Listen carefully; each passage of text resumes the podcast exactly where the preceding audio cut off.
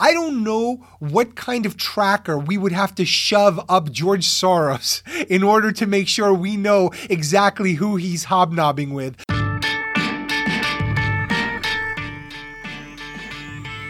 There's no way to talk about the global order, the globalists, without also talking about the World Economic Forum, the Great Reset, and of course, the puppet master behind all of it, Klaus Schwab. So, Klaus Schwab, uh, he's the founder of World Economic Forum. You could not devise a more villainous looking villain. This guy never smiles. He looks he looks sort of like um Rupert Murdoch, but more evil, if that's even possible. Like Rupert Murdoch just wants money. Eh, this guy appears to want something more.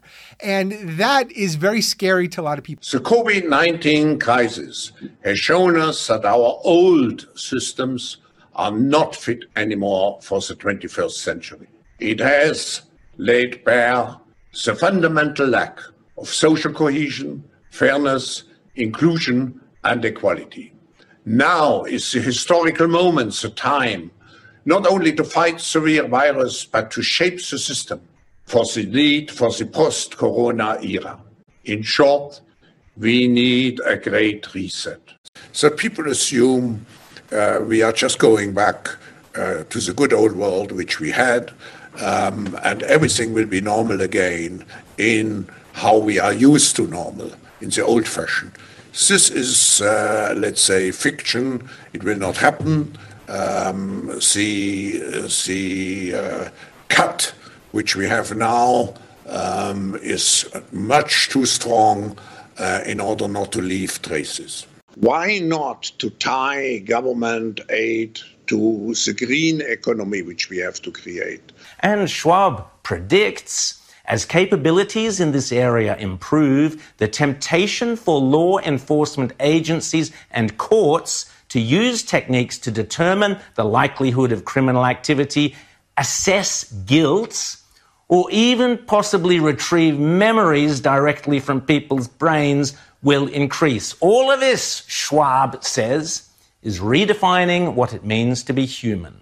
Schwab also writes gleefully that sensors, memory switches, and circuits can be encoded in human gut bacteria, and that smart dust, arrays of full computers with antennas, can now organize themselves inside the body. I really wanted to dig into this and give it a fair hearing because I know there's a lot of people on the more conspiratorial side that are running around going, the Great Reset, they have a global plan for all of us.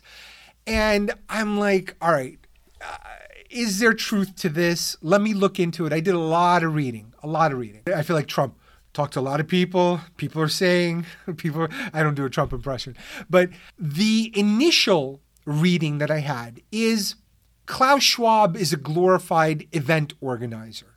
And when I say glorified, in the most lofty sort of way, because what he succeeded in doing is bringing under the same umbrella every major corporation, every multi billionaire, every global leader, and putting them into the same rooms at Davos and all of these other events. It is, on the surface, a very successful club.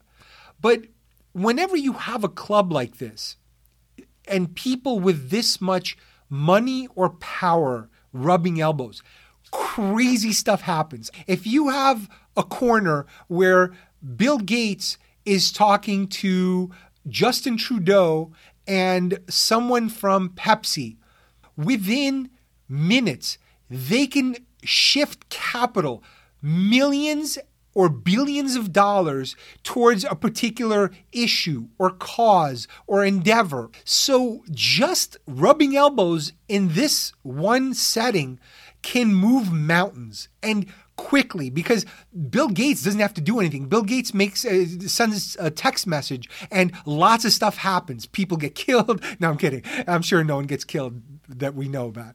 So you can't discount even if it's incidental the rubbing of elbows of people of this caliber with this much money, power, and influence. That doesn't mean they're all going to agree with each other or have the same agenda, but it does mean that we have to confront the reality that we can't stop powerful people from interacting with each other. Like, I don't know what kind of tracker we would have to shove up George Soros in order to make sure we know exactly who he's hobnobbing with, or whether he's doing it on Zoom, or whether he's physically at a meeting. I don't know what that technology is. I don't know what the legal justification for it would be. And it's also naive to think that powerful people won't eventually run in the same circles. They will. Why do you think we have all these photos of uh, Trump with uh, all these Democrats in New York? Because he had to pay them off. So, and he told you about it at the debates. That is the game. That's why you have photos of every celebrity with Harvey Weinstein. That's why you have all these billionaires and, and politicians with Epstein and I do think the U.S. has a better variation of it. It's still not great because you have, you know, all these uh, people who are more powerful than nations. I mean, the the the influence Bill Gates has is way bigger than what uh, Finland has, for example. At least here, Jeff Bezos had to build a company that delivers stuff that you want. Whereas in other countries, like in Russia, they just got in because Putin trusted them and he gave them TV stations to control. One is top down, the other one's bottom up. So I, I would argue ours is better. But that said, we do need to reduce that power. And I'm not sure what mechanism will stop that.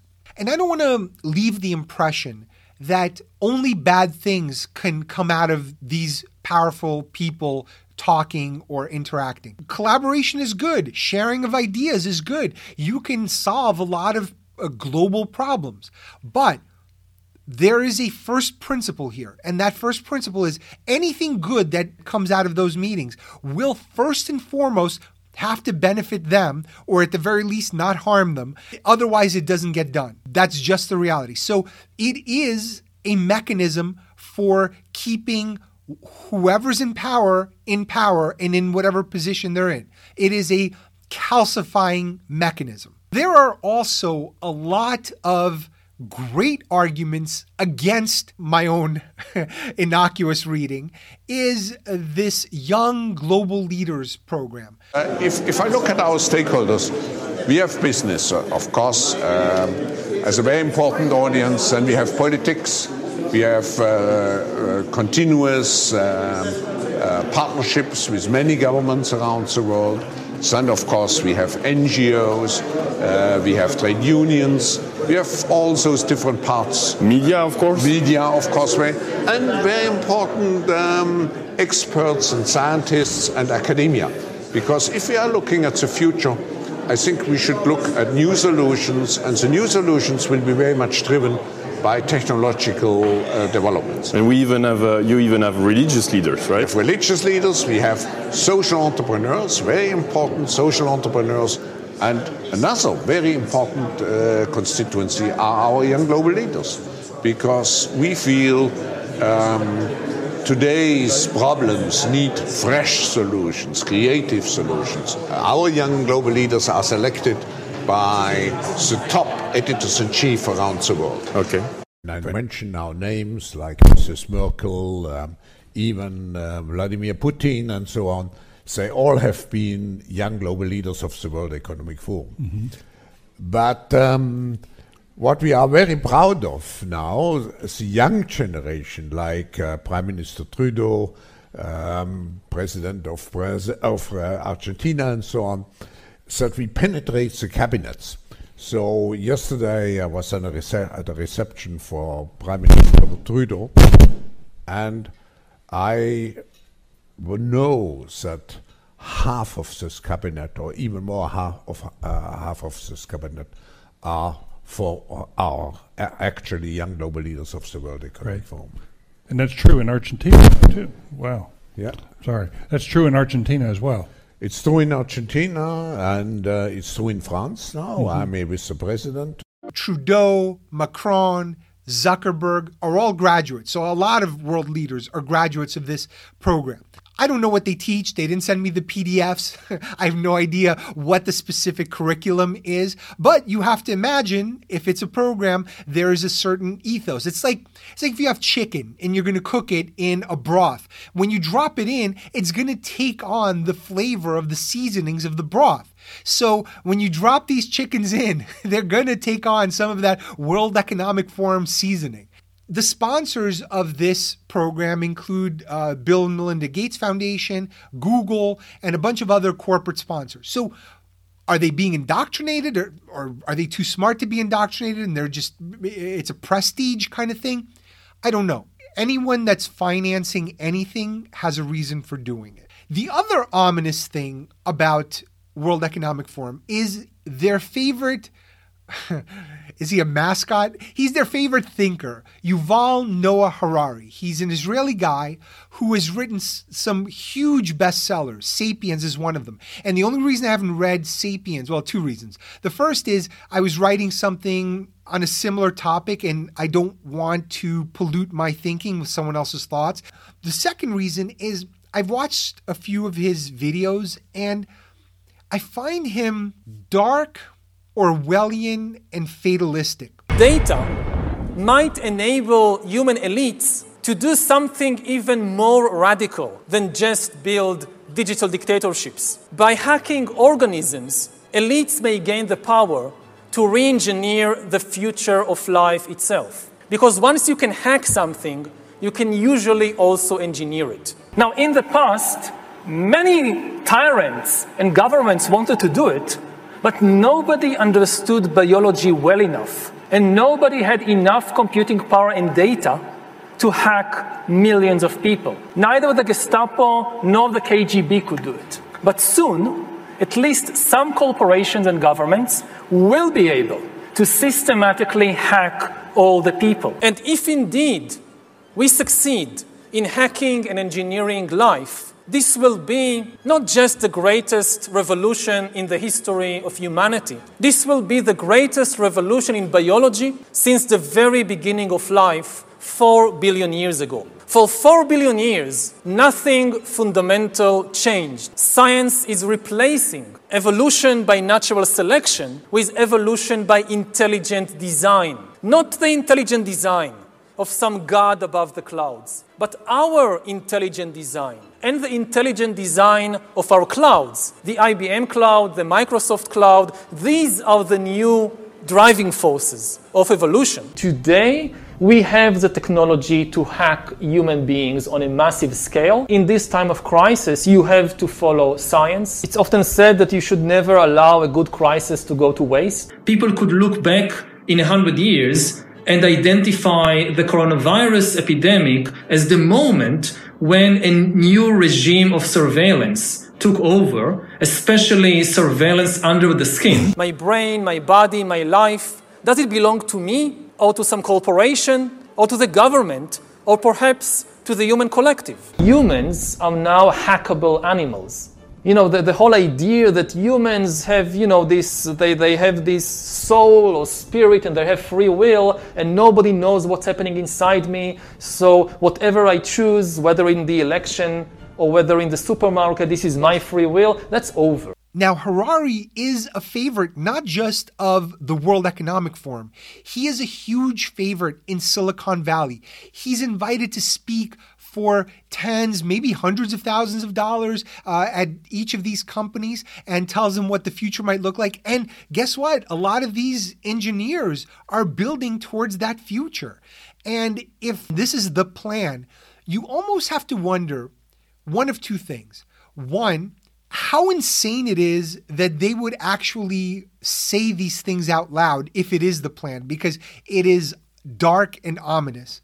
Or how could it possibly be the plan if they're saying it out loud? But whichever side you end up on, that confusion is the point.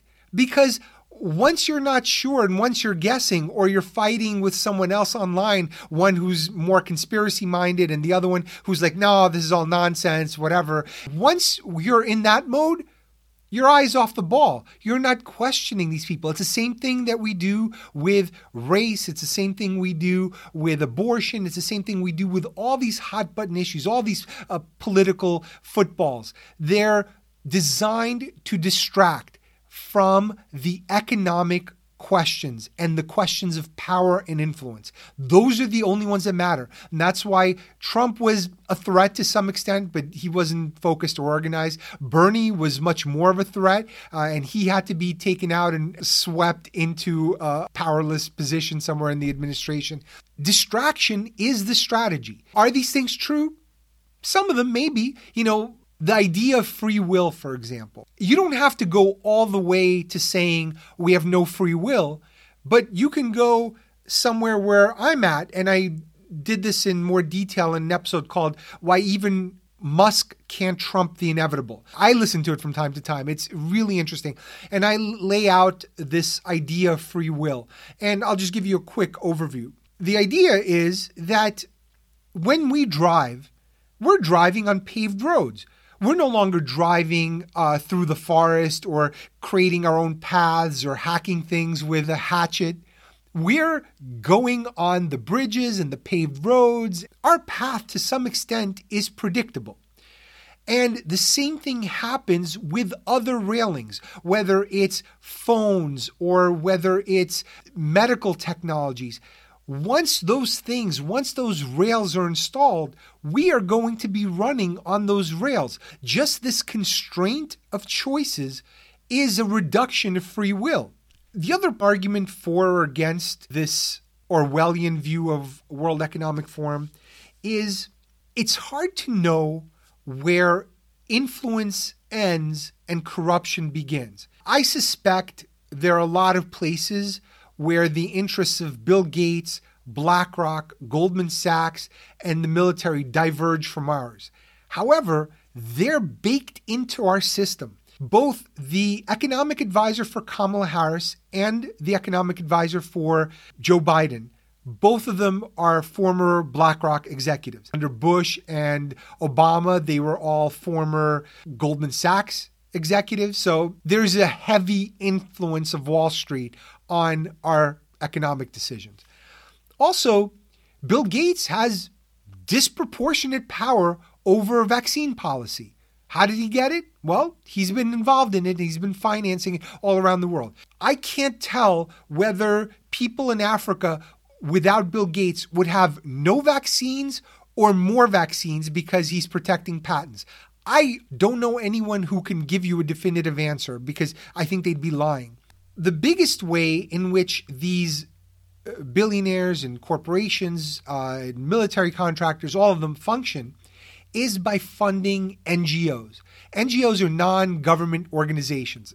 it's exactly what it sounds like. It's a bunch of think tanks, it's a bunch of advocacy groups. Some of them are publications or half publications. And their main job is lobbying for certain causes. Now, they're never presented that way they're presented in corporate media, they're presented as experts. They're like, hey, you know, Jill Smith is here from the Atlantic Council to discuss their new research paper on peace in Eastern Europe. And you're like, Oh, the Atlantic Council. It sounds like the Atlantic magazine. Probably like someone who wears elbow pads and a and a blazer and it has cocktail parties, like a professor. It sounds so congenial, but it's not. These experts are paid, and all the research they produce is designed to further narratives that they push through corporate media. And that's why you see corporate media going against all of these independent voices that gain influence or power. They are a threat to the narratives.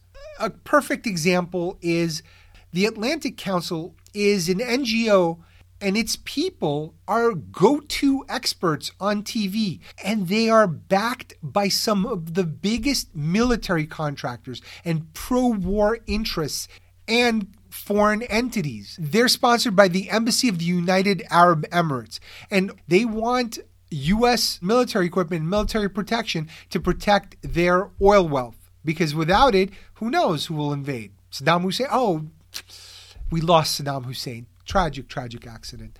These guys are out there acting like they're impartial and they're not. They want conflict because that is how inventory gets sold. Either way, the people are not represented. The people who pay are represented. Another NGO that falls into this category is BLM. So, uh, The Economist just reported that BLM raised $10.8 billion that is unaccounted for. Uh, although they did find the organizer of BLM, she bought a bunch of houses, and uh, another woman who uh, is one of the organizers, uh, she used money for personal expenses. But the reality is, there were some small grassroots organizations, but the entire movement got co opted by, and this is where I sound like, uh, George Soros has been paying off BLM. That's actually true. they have been paying them off.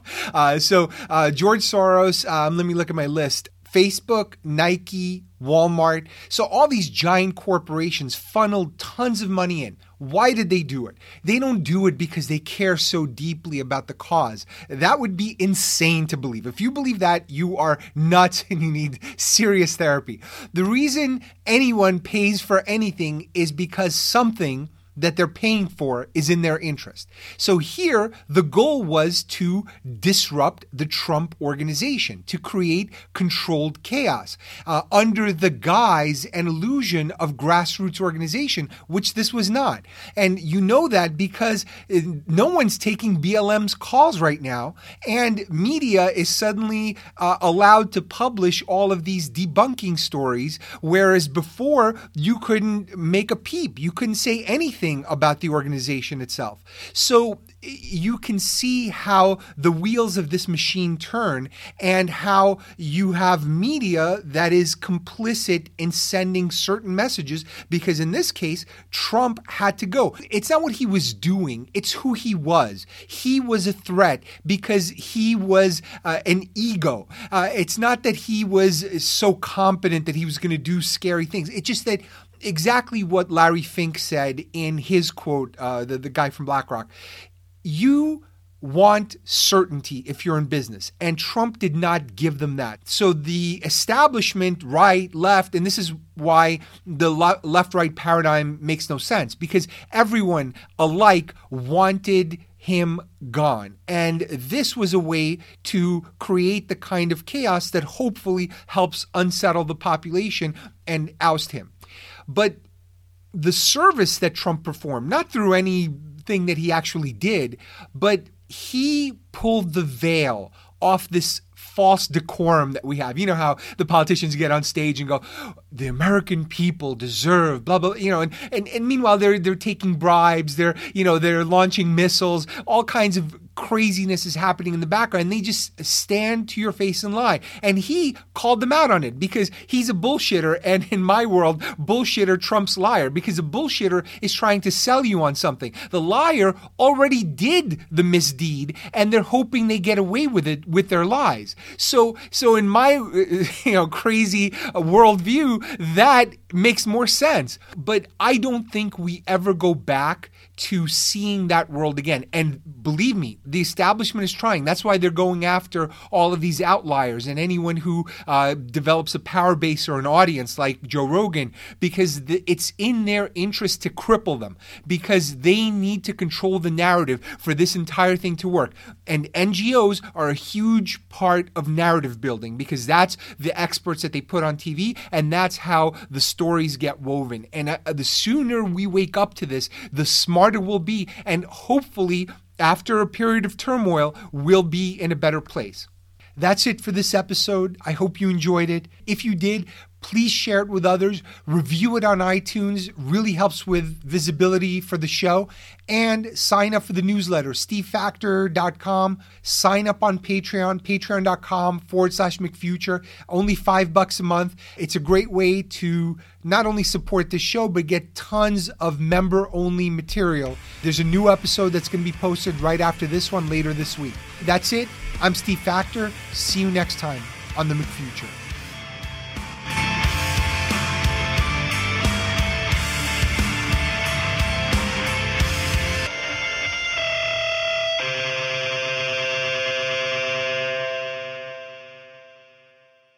Generals eventually go to work for military contractors or they go to work for these think tanks that advocate for war because you need to get rid of old inventory to buy new inventory. You can't have big stockpiles. So Ukraine is a blessing for them because they're like, oh, look at all the stuff we're unloading, all these javelin missiles, all this other stuff. The more stuff that gets destroyed or left behind in Afghanistan, the more they can sell. And these companies did something brilliant. These military contractors, they scattered their operations across 48 states. So now no senator or congressman wants to cut those budgets because it's like, hey, you want to lose jobs in your state? And both Democrats and Republicans are on board. Very few vote against uh, budget increases. We just passed the biggest one ever. And they finance the campaigns of the politicians. The politicians are invested in those companies. Some of them get inside information on deals that come through and trade on that knowledge.